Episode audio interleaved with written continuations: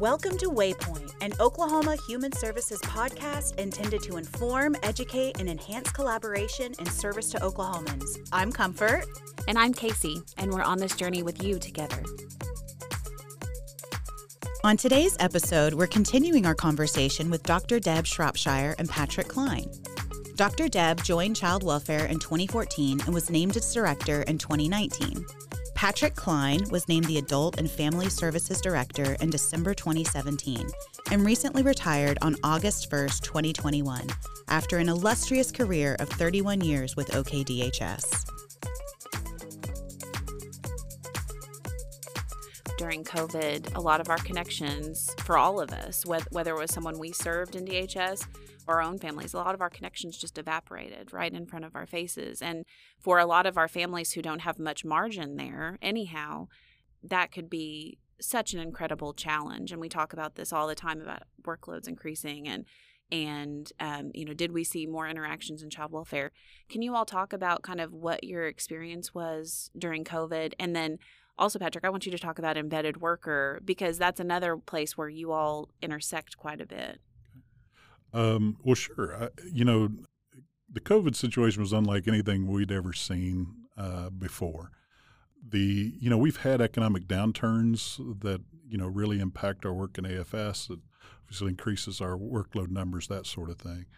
But the nature of this, because it was so sudden and it was so immediate, we usually have kind of a several months that, that those numbers build up and we're able to, to work through them. And, and so we have a little bit of a time factor that helps. But it was almost immediate. We went from about 500 applications averaging on, on a given day to uh, at one point uh, on a few days we did almost five times that many. So that, that first month after um, the uh, national emergency was declared, I think uh, last year, uh, really between March and middle of April, end of April, the numbers were just off the chart. It was a mountain like unlike anything we'd ever seen, and and I'm real proud of our staff all across the board because it was really an all hands on deck situation, and, and everybody stood up and said, "Yes, I'll I'll help on that." And, that, and at the same time, you know, we're sending them home to telework. Thankfully, we already had a core of a group of people that already had that experience. We're able to help each other get up to speed pretty quick.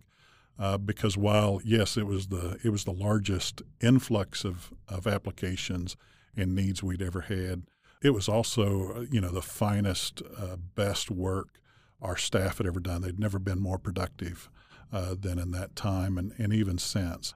And so I really am just uh, grateful for them and how they stepped up for their fellow Oklahomans, you know. And in the case of, of many of our AFS clients, we know that many of them were in what was considered essential jobs. You know, the persons that were stocking the shelves, that uh, were doing the checkout line at the grocery store, delivering groceries out to our car or to our home, you know, or doing the curbside delivery or that sort of thing or you know caring for uh, people in nursing homes, that sort of thing. When you talk about things you learned from COVID, I, I think that that's one of the things I hope that that uh, more of the public can can recognize and see is that you know the people we serve. Um, yes, they, they may be challenged economically, but they're a vital part of our community, and and uh, and and that respect they you know they've earned the respect that we give them, and we want to help them help themselves, and and to be able to make that that next climb to that next rung and, and to be a success story and to have every one of our clients be a success story. I think that's a really it's a really important point you're making because honestly there were a lot of professional people who were able to work from home, go home, not be out face to face during COVID. Many of the people we serve were in essential roles that did require that. And I hope that as a society that we uh, learned something about the importance of some of those roles uh, because we could not. I mean, how how would we have dealt with the grocery store and the basic needs that people had without many folks who are making minimum wage, maybe needing support from some of the programs that you've been talking about, maybe struggling through. It showing up, continuing to show up in those um, workplaces was absolutely essential to help our state get through this. Well, and and then our staff too. I mean, really, going home, you know, at the time, many of them not with, we didn't have, you know, state issued laptops and AFS. And so we were just trying to find connections and that kind of thing until we could get laptops out there. We didn't have, uh, our workforce for most part didn't have uh, state issued cell phones either at that time. And so utilizing the old VPN systems, the Gemini, that kind of thing that seem ancient now, even though that was just a little over a year ago. Um, it, it is amazing what they were able to do and that we were able to process those applications. We didn't end up with long lines of individuals, you know, standing outside of our offices and, and, and needing assistance there. That, and I would say also the great work that was done well before the event occurred. You know, some of those forward thinking things about uh, OKDHS Live, which was actually put our application process online back in you know the mid 2000s to the late 2000s, and then also uh, imaging. I think the first county went to imaging. I think in 2008, and we completed that in 2012. So we we had a jump start, and we'd already been doing some telework with uh, a good portion of our staff. And so, really, what was what was great about it is our staff they tested these tools, they tested these developments, and and so like from lessons learned uh, when we talk about it from COVID, I think, and this is one of the things I'm excited about with the director's commitment to technology, is to hopefully see some advancements where we can take some of these systems that are pretty long in the tooth. Um, you know, fax has been at it's 25 years old. Um, you know, we still have a lot of things in the mainframe that are probably as old as me. And so those are some of the things that I, you know, I think lessons learned on hey we got to we got to make that a continuous commitment for us and always be looking down the line and be forward thinking about you know how do we go and we serve people where they're at? And you know for us a, a good place of where they're at is is in their home. And we we saw that during this this event. But we also know that we have a good number of families that that that's just not an option for them. Maybe they're homeless they don't have connectivity. They don't know somebody with connectivity, that sort of thing. And so that kind of leads us to our next place of where do we go where our clients are. And this is what the whole embedded worker initiative is around is finding those community partners that our customers are already accessing, that they're already going to for services, and saving them the trip to a DHS office. Um, you know, let's not add to that extra gas, that extra stop, that extra checklist let's go be where our customers are. That's why you know we have uh, embedded embedded workers at, at, strategic places. Some places like uh, Homeless Alliance, some places like uh, you know food banks, that sort of thing. And so I, that's one of the things I, I, think I'm really excited about uh, as an opportunity over, especially this next year, is to be able to grow that and to be able to uh, better support that with with some actual data and some uh, tools that would allow us to serve those families better, uh, where those families are going, and and to not have them. You know, one of our, our famous posters on uh, OKDHS Live, we called it the Skip the Trip poster, and and it was where a client could take their cell device or you know cell phone or whatever, scan a QR code, and it took them to live, and they could apply. But it it's kind of the the uh, non-online version of that. We want our clients to skip the trip that you know didn't have the option to apply online. We don't want them to have to make that extra trip to a DHS office. We want to go where they're at.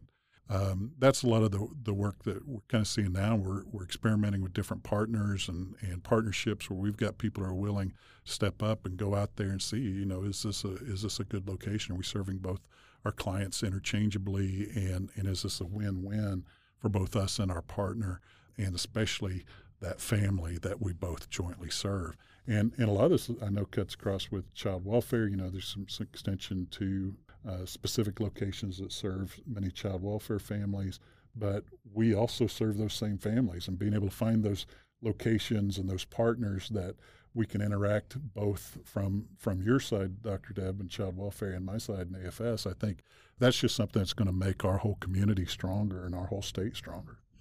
Yeah, I think one of the things we are wrestling through is how kind of our what statute or federal regulation or state regulation um, instructs us to do versus what our communities need us to do and our families need us to do and trying to figure out how to operate within regulations to be able to do that. And so, um, one of the things we've come to understand a lot over the last year, I think, has been that we've been siloed And there's a reason why these things have been siloed because we're all following a certain plan, a certain set of regulations and things we're responsible for. But those silos are not always a good fit with what people actually need. And so I'll give you an example like child welfare historically doesn't get involved with families until there's an allegation of child abuse and neglect that rises to a level where we're concerned about safety. I would argue that there are many places where child welfare staff could be helping strengthen families so that they never get to the place where there's a true safety threat. But I have to sort of wiggle around within my responsibility area to make that fit. And I think, Patrick, you have the same challenge is you're responsible for carrying out certain activities. And sometimes, and I hear you saying you're trying to figure out where do those activities fit well with a partner um, where we can kind of get some traction around helping a family. But I know we're wrestling as an agency, and and I think our director is honestly wrestling at a federal level with the idea of can we create flexibilities that allow our programs to respond to what families and communities need rather than being driven by regulation as the driver of what human services delivery looks like. And so it's a really interesting time because I think COVID has liberated a lot of the rules and regulations in our state and federally, um, and let because the federal government recognized we, you know, we're in a crisis like none of us have ever seen. We just have to like give a lot of freedom to local governments to solve problems, and in in our agency was positioned, um, and I think our state was positioned to take advantage of that and say, well, let's try some things. And now the work over the next few years, I think, will be to your point, looking at data to see what worked, and also uh, advocating for permanent change, not just temporary change under an emergency order, but permanent change that actually meets families where they are, meets communities where they are, and getting everyone talking to one another. I mean, uh, I, I mean, it's not just even here at the state level. You talked about the director and the federal partners.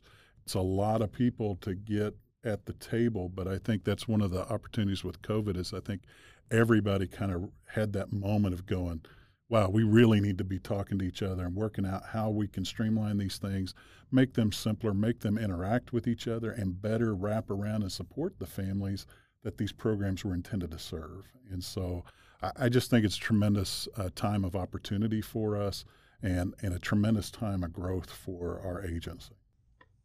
I love that opportunity too, because I mean, there. I mean, COVID did give us just a lot of opportunity to like you said to experiment to try new things to see will this work um, and it also forced us into doing some things that maybe we wouldn't have considered because now now we kind of had to um, can you all talk a little bit more too about about some of those opportunities that you found with covid mm-hmm. So yeah, I'd love to talk about it from the child welfare perspective. So we um, we stayed very face to face with clients. We had to because our work is very much about safety decision making in a in a home. And so um, when uh, COVID first started, our first effort was to try to get people equipped to be able to work outside the office as much as possible because there was no reason to have a bunch of people coming in together in the office. But then, sort of, my immediate other job was to figure out how do I retain face to face contact with clients and do it safely.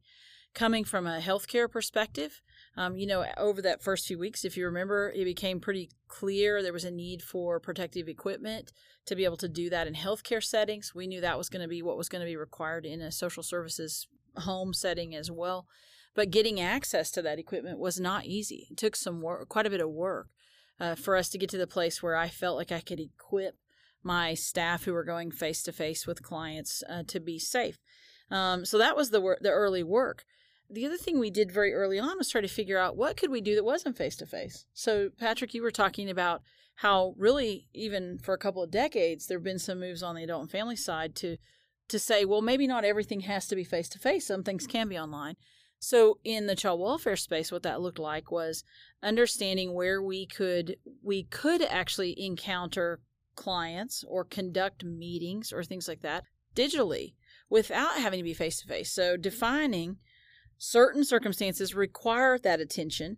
Other circumstances could be done through video conferencing or things like that. And what we saw was that actually gave us an advantage in some spaces that we didn't imagine it would give us an advantage in.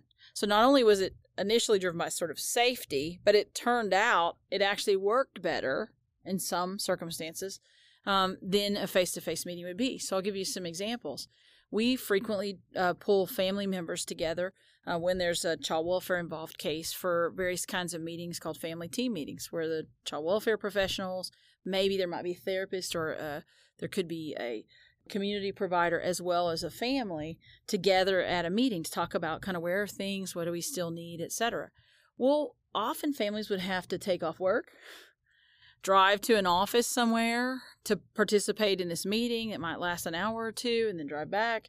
Maybe their employer wasn't very flexible with that timing, so they had to make a choice. Do I leave my job or do I leave, not go to the meeting? And if they don't come to the meeting, then we had the perspective, well, how much do you care about your kids? And there became this judgment sometimes that was that's inappropriate because it's really just families trying to juggle so many different things. Now, going to the meeting could happen over your lunch break or it can happen over your at the end of your shift but, but but without having to drive and things like that. In addition, participating in those kind of meetings can happen for family members who may live at a distance. So if a support person to you is grandma but she lives 3 counties away, she could be on the meeting. Um, if there are parents who don't live together but who are who, who really have, both have some responsibility with this child, you can now have both parents engaged. And so we we saw um, through the necessity of trying to sort out what must be done face to face versus what can we do in a different way and still connect with people it's not perfect. We still have, you know, technology challenges, just like you were talking about. Sometimes it's hard for people to sign up online, or there's technology challenges for some families. That's true. But for many families, actually using their cell phone or plugging into a, a you know Wi-Fi somewhere and getting on a tablet or a laptop actually worked better in their life, and it was a better support for them.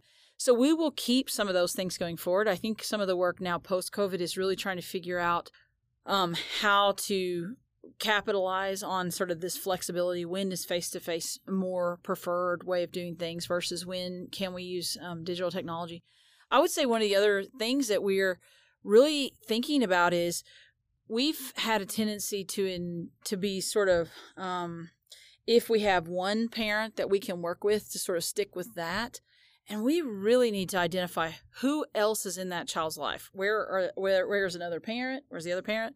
Where grandparents, extended family, etc. And again, having having the means to um, engage people who may not have been engaged in that child's life at the moment that we encountered them, uh, that child and that and that parent is really critical. We're also I'm also talking to child support services, which is one of our other um, divisions here in DHS, a lot around how do we work together with them to establish parentage early on to really figure out how to engage dads. I don't think we probably have historically done a great job of engaging dads. A lot of our parent client is a mom, and um, and there are dads out there who would support their kids, whether that's financially in some other way, if they um, were invited to the table, if we made it possible for them to do that. And um, we know that one of those strategies for reducing child poverty is having multiple adults pouring into the life of that child, both practically from a practical resource standpoint and relationally and things like that. And so I, I think that coming out of COVID, some of the, the lessons that we learned will cause us to move forward thinking about a broader array of family as as family and as responsible for this child as opposed to just who's the person who could make it to the meeting or who's in the room. And also again not judging that person who didn't make it to the meeting because their option was to you know to quit their job or come. I mean that's that's a terrible spot to put people in. So i think we we have some things that we can do differently that we will do differently we also um, our staff have to drive all over the state for all kinds of things and so i i think we'll again we're really uh, trying to narrow down under what condition whether it's an internal meeting or whether it's with a community partner or whether it's for on, on behalf of a client under what conditions should we do those face to face and under what conditions can we eliminate that travel time? I worry about my staff being on the road as much as they are. And it's not that there's not going to be some part of that that's part of the job, but we drive thousands and thousands of miles. I worry about car wrecks. I worry about the time of night they're out. I worry about all different kinds of things that, that we're uh, trying to figure out how to leverage um, things that we learned during COVID to do in different ways to reduce risk to our staff as well as to the people we serve. on the AFS side, uh, for our customers, we've had a long time. Uh, I've always had a sticking point in TANF where it still required a face to face interview, but um, that can be met through a video interview, uh, is one of the things that we learned, even though the face to face interview requirement was lifted during COVID with the, the COVID restrictions. But now that, that we're faced with coming back into that, we we want to start exploring that more and and how we can integrate technology where we have devices that uh, you know if somebody comes in our local office uh, you know that we can engage with them there if they come into a partner site that has one of our devices that we can engage with that person right then. They, they go ahead and apply uh, they hit the submit button and and we're able to contact them and have a video uh, chat and a video interview with them. Uh, you know that's that's kind of the dream down down the road but but it's kind of that whole cycle of saying hey we have to be forward thinking about these things. We have to think about what this might look like you know it might be a challenge you know technologically today but we see where the technology is going and we really are, are behind the curve on that because this is something a lot of companies do already and that we could that we could integrate into our services because one of the things that's been challenging about the TANF program is that we have some locations that don't get an application every day. And sometimes it's hard to be proficient in a program if you're not working that program every day. And, and it would provide us the opportunity to have um, customers who come in and apply at a location that maybe we don't get a lot of TANF applications. We could get them on a video interview with a, a TANF worker in another location that's very experienced, that knows the program well, and that could get that, that family off to a good start in, in moving towards self sufficiency. And so that's that's one of the ways that we see uh, a benefit coming out of this experiment, where we had to experiment with some of these things, like teams and doing an interview um, that way with a with a customer. Um, but then internally uh, with our staff, I think it really opened our eyes, uh, especially about meetings and trainings and everything else. That there's a lot of opportunities we hadn't explored, and now with this technology you know, having, I think the hybrid meeting options, uh, I think is going to be a standard from now on, uh, really with us and, and AFS. And, and we know that telework is going to remain as core way we do our work. But, um, but where we have those meetings and those, those get-togethers, um, you know, for training and the like, those opportunities to interact with one another – um, always providing an option on there for somebody who maybe has a commitment or has a challenge uh, that uh, that they can't come in that day, and that be okay. You know, hopefully, you know, it's not every time, and we want to maintain contact with each other and everything like that. But I, think that that's really an opportunity that, that's shown quite clearly during COVID that hey, this technology you can be engaged that way. Yes, especially at that time with being so isolated in the personal life and work life we were all desperate for you know human connection. I mean, I'm just loving being here with you know four people in this room, seeing people face to face. I mean, it's it's just you know I mean I think you naturally get into this line of work because you do like people and you do like to engage with with uh, people, but we also know you know hey people live you know where they prefer to live. I mean, I, I live in Stillwater, and sometimes that that's a challenge to to get somewhere for a meeting or something like that. Uh, you know, we have a program manager who lives down in far south southeast Oklahoma, and and I just see the tools that we've been able to get through Office 365.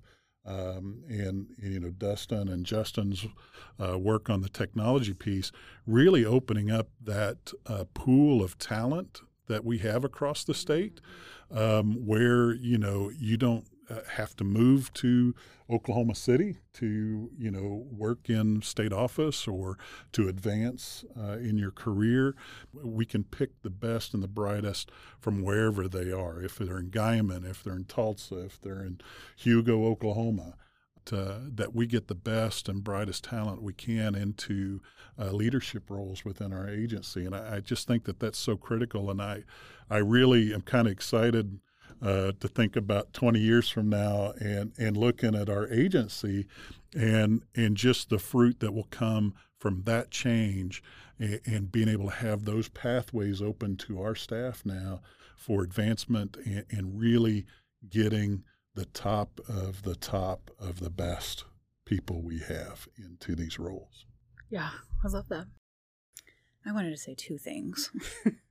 okay, the first thing is, Dr. Deb specifically, I wanted to just kind of tell you, um, and maybe just as a thanks, but you started when you first became the child welfare director, you started sending emails out uh, every week. Good Good Monday morning. I think number 99 was today or Yeah. last night. right yeah it, it was tuesday this Or week 'cause i Tuesday, didn't whatever. get to no they're supposed to come on monday but uh some days some weeks it's tuesday you all know Mhm. everybody has those weeks right um and i know not just for me and i know you get responses to these email but they were um like i really felt connected to a director at a level that i hadn't before.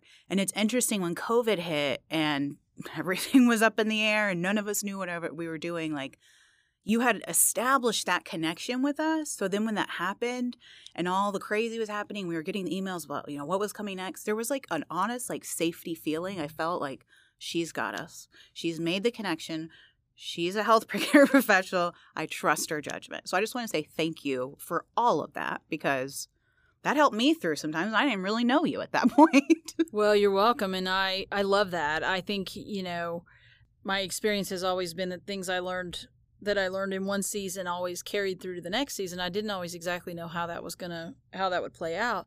Um, but I feel like a lot of times the things that we've learned they accumulate. They don't just you know you don't leave them behind at your last job or your last experience or whatever.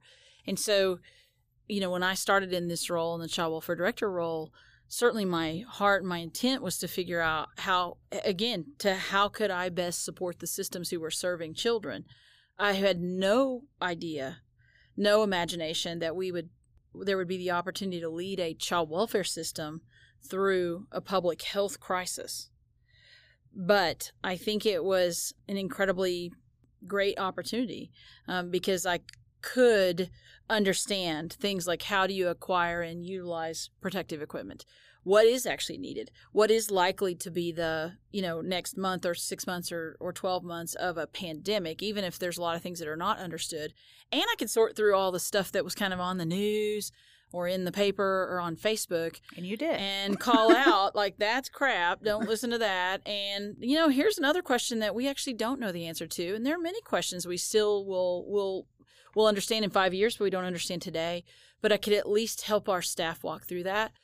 Yes, Um, I'm super was- appreciative of that, and people, and you continue to send the email, like, and I know, I know you've got a lot of stuff going on, but you do it every week, and every week you try to connect on a very real level. and it's, actually one of my so i started that uh, good the good monday morning emails uh, the first uh, week that i was in this role mostly as an introduction because i again i've walked alongside this system for many years and a lot of the interactions i've had whether it's with the child welfare frontline staff or, or foster parents et cetera came through medical settings um, so I knew lots of people, but I also knew there were lots of people I didn't know. It's a very big agency. I mean, this agency covers the whole states, thousands of people, thousands of partners that are around us. And so I, I wrote the first one as a um, really an introduction of like, here's like pull the curtain back, like here's who Deb Shropshire is. Like there's the news pre- the press release and, and it's great. The bio is great, but there's actually a real person behind that. And so wanted uh, my staff, my team to sort of know that. Then what happened was then I got a bunch of responses and I was like, "Oh, I'll do it again next week." And then at some point you're like, "Oh, now I'm now what do I do?" because uh because you realize like the um the sort of relationship, the the um, ability to interact with the team that's come from that. And um, it's funny because I've had weeks where it just didn't happen on Monday. I most of the time I don't write them ahead of time. I write them kind of in real time because I'm trying to capture maybe things that are going on with our department and explain them, maybe resources that are available. I might be capturing, you know, something that we're going through. Might be ca- might be capturing something I'm going through. But either way, I write those. Um, they come from kind of wherever I am at the beginning of each week. And so sometimes it's Tuesday before they get out, even though I call them a GMM. Um, but it's it's funny because people will they'll send me a message if one doesn't come out on a Monday, and they'll say, "Hey, I hope I didn't miss it this week," or "Hey, I hope your week's going okay." And they are an incredible source of encouragement to me. So I hope they're helpful to our staff. But I'm just going to tell you, there are weeks when I just didn't have it in me to. My mom always taught me like if you don't have something nice to say, don't say something at all. And there have been weeks where I'm like, I am not inspired this week, or I just like I don't have something good to say this week. And then our team, our staff would be encouraging, or I would get an email from somebody just at the right time, or maybe a text message or something like that. And I'd be like, oh, yeah, that's why, that's why, why. we keep getting up and showing up.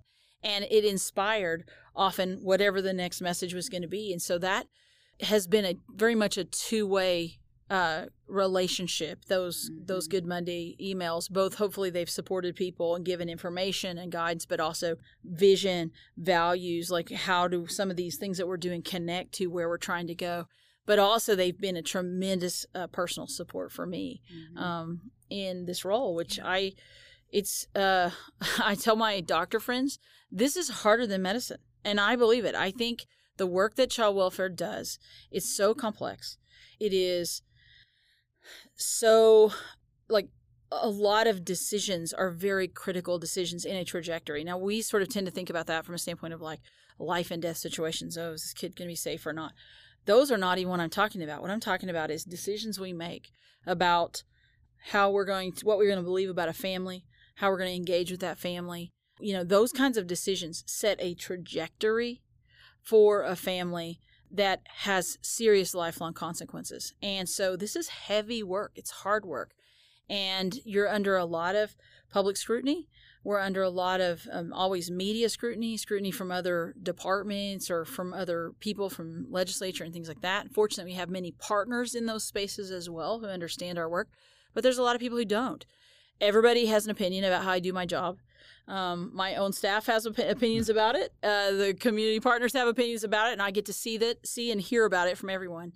And um, so it is a really, really difficult role. And like I said, that's why I tell my medical friends, listen, I did the med school thing, the residency thing, the practice thing. This is harder. This child welfare work is harder, but it's incredibly fulfilling work, and it really has been the um, the interactions with our team that have on a regular basis continue to encourage me and that lets me have the energy to hopefully uh, give that back mm-hmm. to give that back yeah and that's a space where both of you excel just so much is in relationship building and in inspiring your staff to be those connection points in the community and and being those um, those relationships that can maybe make a difference in the trajectory of, of families and, and children's lives. Well, I think that's been one of the things that's been challenging. Uh, you know, for me, personally, I you know, except for when I got this job, I was always you know I was out in the county office is where I, I was working, and so you know that energy with our staff. You know, I'll just tell you on a personal level, I really miss that, and and so a big adjustment for me was engaging with our staff through teams and and just you know making a call to a, worker somewhere you know maybe i knew him maybe i didn't and and and having a conversation that kind of extended beyond a few minutes, I think was, you know, a, a, quite a big adjustment for me. And I, will just tell you, I'm really looking forward to being able to go out and actually visit people again and, and that sort of thing. And uh, unfortunately, I still, you know, having worked out in our offices, I still know some of the people, you know, personally. So I know where they live. So even if they're teleworking, I probably don't be surprised if I come say hi. But Occasionally, uh. I will say, occasionally I get on a, a, virtual call with somebody, and then somebody else's head is there, and they've yeah. got you know one of their oh, yeah. staff or coworkers at their house with them, and I'm like, wait, hey, wait a minute, whose house are you guys in? So it is pretty funny. You know, I mean, especially at the start of this, and, and throughout, you know, especially at the start, we had so many changes coming down um, from the feds on new instructions on we changed this program protocol, this kind of thing and I know it was probably for staff like drinking from a, a fire hydrant of just, okay, this piece of program policy is uh, temporarily lifted, or we've got this change on student eligibility or on interview on interview requirements. Um, you know, insert whatever the latest immediate change is, and and and you know, normally we would write longer emails and kind of do reminders of of uh, our program and policy out to staff, but we knew man, they were just getting inundated with uh, all kinds of communication from from every source, and uh, during uh, COVID, that just exploded. And so, we really understood that. And so it was kind of like taking advantage of those opportunities that presented themselves elsewhere. And so, like, one of the things that uh, we'd wanted to do for a long time was to get quarterly supervisor uh, training going again. Um, you know, for budgetary reasons and the like, we'd never been able to do it before. And then uh, during COVID, uh, you know, I think it was one of these conversations I was just having uh, with somebody I knew uh, that was supervisor out there. He said, why can't we do it during, you know, through teams and stuff? And so we started doing that. And I, that's something we're going to continue because we can do that. You know, such a challenge when, you know, you talk about the size uh, of our agency and size of our divisions. Um, we just really can't empty the state of all that talent to come down to one location. Yeah. But, you know, the new technology allows us to have those interactions virtually and to make those connections virtually when, when sometimes we wouldn't be able to otherwise. Or if we were able to get them together, it would be so uh, jam packed and program heavy, you couldn't have kind of some sidebars and some, you know, I think some of mm-hmm. my, my favorite parts have been just where we're going, okay, we're going to take a 10 minute break and we'll be back. I, I've started not taking a break during that time just because some of the side conversations that happen on a Teams uh, thing are so uh, wonderfully engaging and so much good uh, ideas and innovations are really come out of those conversations among our staff during those times that uh, I think those are kind of another opportunity that's really presented itself from from and grown out of COVID as a positive uh, for us for the future. So, mm-hmm. um, I just kind of have one more thing. Uh, one thing I I think about a lot with this agency is the people that work here. What is their why? And I know you guys kind of talked about like how you came into this. What is your continued why? What would you like to say to your staff about keeping their why of being here? Well, you know, my why probably ties back to, to how I was raised and, and my mom's faith and hope that uh, she always told us, you know, we faced a, a challenge or uh, a situation. Uh, her favorite saying was, well, well, tomorrow's another day. And, uh, you know, at the time that was very frustrating growing up, you know, or else she would turn around and go, well, what do you think you should do? That was her other favorite one. You're like, but are you that, trying to social work yes, me? uh, she was at a very early age. And, and as I've grown older and, and I really understood that message and, and what's exciting about it now with uh, Justin and, and the director's new vision and, and the direction with hope and the work we're doing with hope, that was what my mom was saying. Tomorrow is another day. Yes. You have another opportunity. You can go out there and you can make things better. You can set a goal you can develop a pathway to achieve that goal and you can make something good come out of whatever this situation is. And and when I think about it for our agency and, and across our division, you talked about, yeah, the work is a lot of the same. That is the core work that is the same across all of our division and within our agency. Tomorrow is a new day, and we have hope for making that day better for us, for our staff, and most importantly, for the families we serve. I feel like that was a mic drop answer. Like, what else do you need? right there. Um, for me, I think uh, I want to see an end to child abuse and neglect, and that's been a, um, I don't know. I think it points in your life you come across something about the world that you just see should be fixed or should be different, and you imagine well, what if uh, that thing was better? And for me, that was child abuse and neglect and encountering the experience of children uh, that were not safe, and at the same time recognizing the complexity um, that that gets families to the place where that's their story. The logical place to go is to say, well, why can't we just eliminate this? I mean, it seems like a fixable problem, and maybe that comes somewhat from a public health mindset. When you're in healthcare, and you see a disease, you see cancer, your mind goes to how can I get rid of cancer? Well, um, for me, I ran across the issue of, of child maltreatment and said, well, what can I do to help eliminate that? In the process of trying to understand the answer to the question, or at least my role in it, I have very strongly um, felt that the health of the child welfare system and the staff in the child welfare system is directly connected to the outcomes with the families that we serve. It, you know, this system will traumatize you because we are first responders and we are running into in a sense, fires, family fires every single day. That's what we're going to do, just like a fireman does, just like a police officer does. We are first responders. There will be trauma in that. We have to figure out how, within child welfare systems, we don't just do the process work uh, with quality, the actual process of safety and permanency and well being, but how we actually do the therapeutic side well as well. And that starts with our own um, staff being healthy. It starts with us having a system that, in a sense, recognizes we're going to send people into traumatic situations and also has the ability to constantly regenerate you and help you heal. Yeah, I was interested for a long time in emergency medicine. Um, and actually, if I hadn't run into this issue of sort of child welfare, I'd probably be an ER doctor because um, I loved ER medicine. You know, in the emergency room, people, you can see sort of the brokenness and the bleeding and the wounds. in child welfare work, you can't always see it with your eyes, but it's still there. Still emergency work, right? It's just, in, it just looks a little different. But physicians who work in those kind of emergency spaces, just like law enforcement and others, often burn out because the systems are not set up to regenerate you.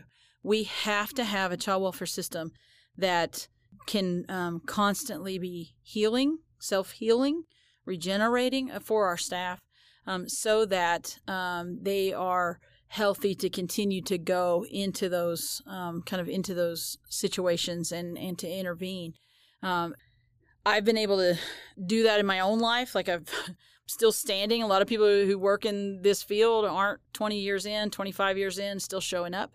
And um, my desire is to build that for our team um, because I think if I can equip our staff to be healthy, to be knowledgeable, to be skilled, to have vision for where we're, what we're trying to do, that actually that's what will drive outcomes.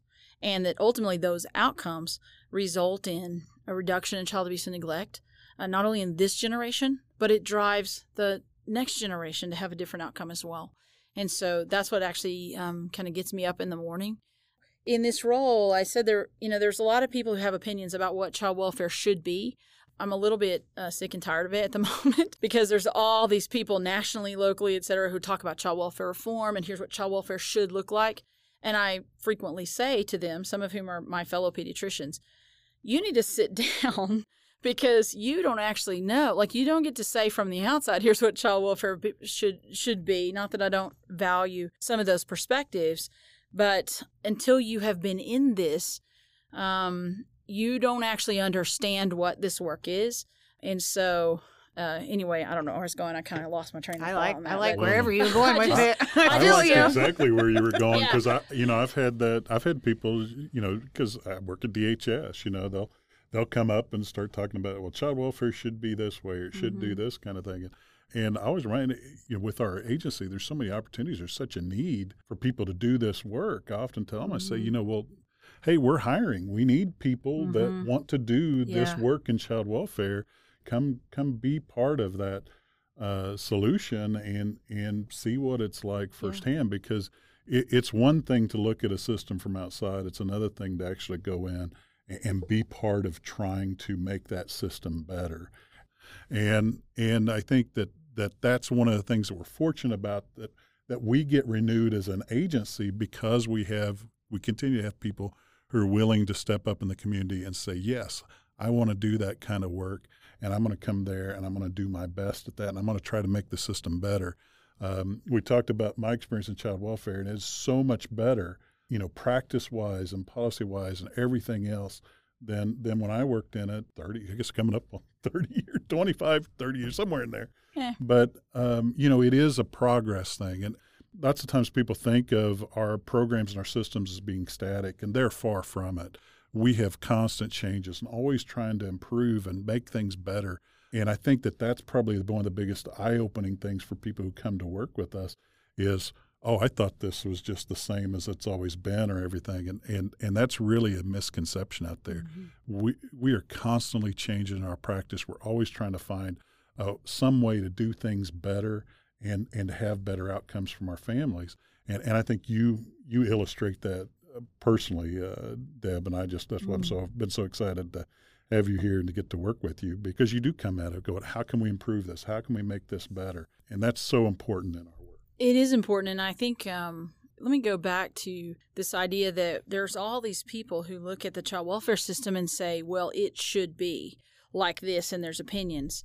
And it's hard unless you've been, unless you're in it to really fully understand the challenges the child welfare system faces. But I will tell you, as much as some, as I'm sometimes rubbing against those external opinions uh, of child welfare, I'm not unaware that sometimes that's what we do to families. That we go to a family and say, "Well, you should look like this, or you should behave like this, or you should respond like this," and some of the judgment, honestly, that we experience as a child welfare system from other folks, it, it's sort of like we we're going to have to take the the plank out of our own eye, so to speak, uh, before we can push back too much against that because we do the same thing. And all of that is trauma. All of that is comes out of a place of unhealth, unhealthy relationships, unhealthy expectations, etc.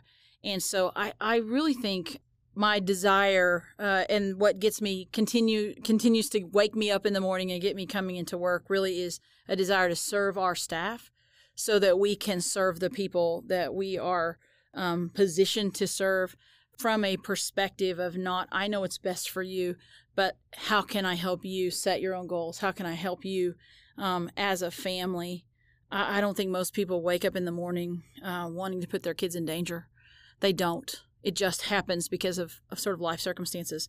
How can we come alongside a parent who has some natural ability to be a parent and strengthen that in such a way um, that um, we're honoring to those parents?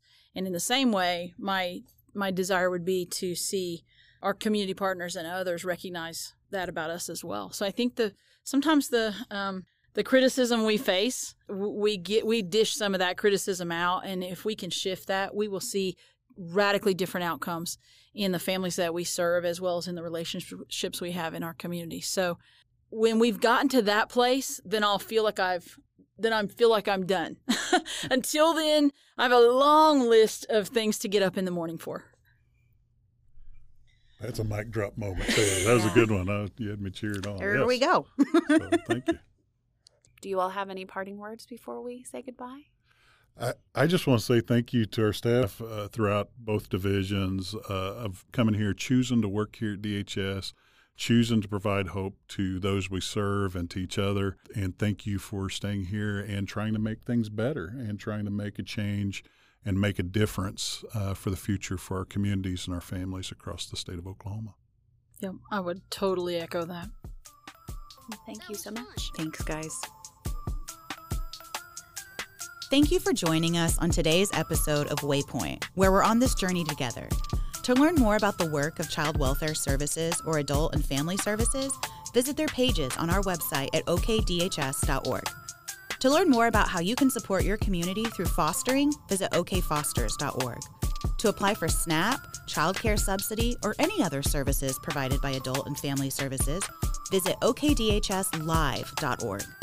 We hope you'll continue to join us on this podcast where we'll explore topics that affect and uplift Oklahomans. Please like this episode and don't forget to subscribe so you're notified when we release each new episode.